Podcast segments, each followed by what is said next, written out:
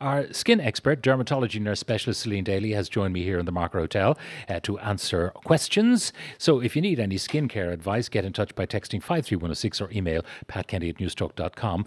But first of all, Celine, good morning. Good morning.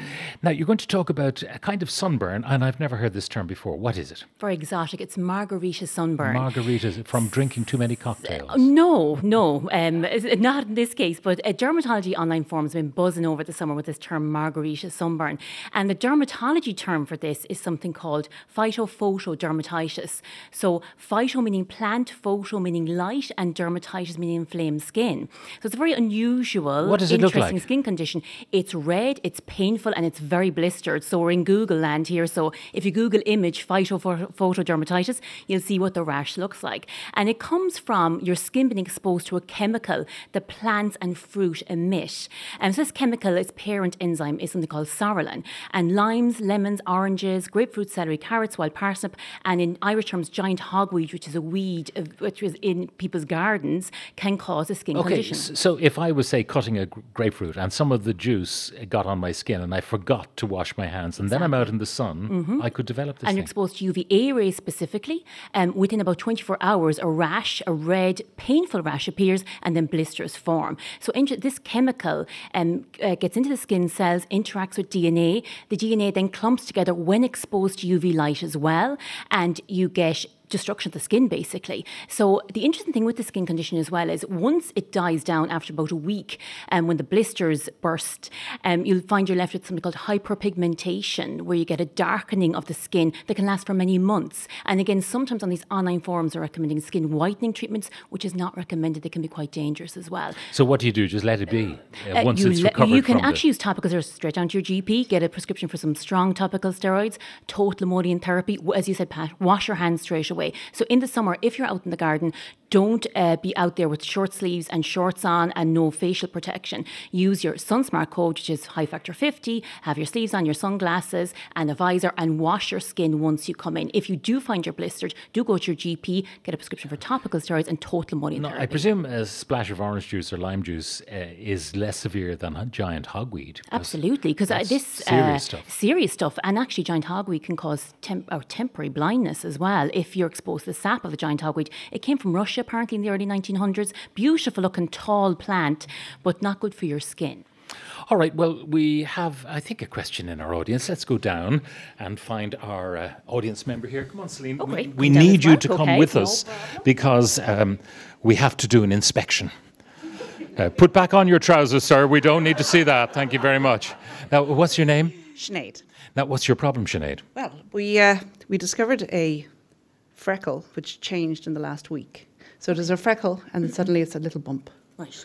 on my hand. So there is some change in the skin. So if we develop any new lesion, any new freckle, something that's becoming darker, as you say, it's changed. So how has it changed, Sinead? Slightly raised Mm-hmm. um, and a little bit bigger. Okay, so any development in a freckle or a dark pigmented lesion, you need to go to your GP and have it checked out. So your GP is your first port of call. Now people get nervous because there are long waiting lists in hospitals, but often your GP in primary care can reassure you right then and there, and it does need to be treated. However, if it does need to be treated, your GP is the person who can refer you to a hospital-based consultant dermatologist. So we don't want people going up the high street, going into any kind of business, getting their moles or their freckles checked out. You need to be seen by a hospital-based consultant dermatologist to get the proper treatment. Terrific. My dermatologist has a year wait, so I'm going to the GP next week. And a great, a great resource actually is www.irishskin.ie. It's the Irish Skins Foundation website. There's a dermatology nurse helpline there that's free. So you can ring and they can tell you where your nearest private, hospital based consultant dermatologist office is, or public, or where your nearest hospital is, or give you some advice. But the most important thing is a lot of these lesions are caused by overexposure to sunlight. So we need to have our high factor 50 on, long sleeves, sunglasses, hat, stay in the shade between 11 and 2, and never use sunbeds. And that's between the 1st of March to the end of September every year, even in Ireland. You look gently tanned, so you've had a bit of sun. A little bit of sun, but funnily enough, that's the hand that I wear my golf glove on. And I wonder over the years, has it been protected? And now this summer I didn't play too much golf. And has it been more exposed than normal? That could be it. And often we're driving our cars as well. We, we've got UV light streams in through the windows. So the parts that we get skin cancer is on our face, on our necks, backs, backs of ears, and on our hands. People forget the hands as well. So your factor 50 has to go on your hands as well. I think that's a great tip. All right. Just a question, uh, Celine, as we wander back to our, our uh, makeshift uh, studio here. Uh, truck drivers who are driving on, in their vehicles, sometimes it's left hand drive, sometimes it's right hand drive. Um, you'd imagine that statistically, that you could look at the truck drivers and see those who are in left hand drive would have cancer uh, facial cancer and hand cancer on the side that they're exposed to. Yes. So French drivers and Irish drivers, for example, would have different rates of skin cancer, or the same perhaps, but on different sides of their body. And they do. And there's some very interesting research that's gone on with this. It's called unilateral sun exposure. So, again, we're talking about Google Images, but if you put that into Google Image, you'll see there's a very famous picture that was released in a dermatology journal about three years ago of a truck driver in the States. So, again, one side of the face, no wrinkles, no lines. He was a truck driver all his life. The side that was exposed to the window of the cab is completely sun damaged. He's got skin cancer there. So again, it's another piece of evidence that shows us that, it, that skin cancer is caused by overexposure to UV light. And can you Google that as well? Because I'd love to see a You fella can Google with that too. uh, wrinkles on the right side of his face. Good. It's a fantastic image. the The, poor guy, he's mid 60s. But if you literally put into Google image um, uneven um, sun exposure in, into the, the search bar, you'll see this p- very famous in dermatology terms picture. We've all seen it in dermatology. But literally, one side of the face is perfectly smooth, the other side of the face is wrinkled and lined. So Botox for truck drivers. Mm-hmm. And there's also another famous picture of twins in Germany, identical twins. One was a farmer, one was a housewife, and she was inside all the time. And again, same DNA, same DNA structure. One is lined and wrinkled, and the other one isn't. Again, showing us that it's overexposure to UV light over many years that gives us aging and skin cancer. Yeah, looking out, grey day. You don't need sunscreen today. do You, you? you know something. This summer, we've had pretty good summer. I, we've we, in the west of Ireland, where I come from, we've had a good summer.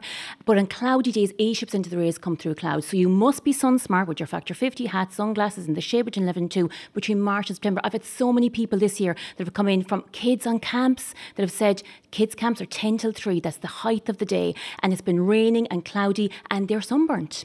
They're sunburnt. Again, the majority of people in Ireland have the kind of skin that burns easily in the sun. We like to think that we don't. We somehow think it's a shameful thing that we burn. It's a bit nerdy, we feel.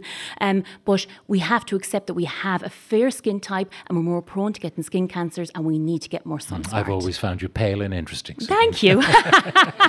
She's not actually. She tans so easily. It's not fair. oh, I don't tan though. It's all fake tan. No, no. Celine Daly, thank you very much.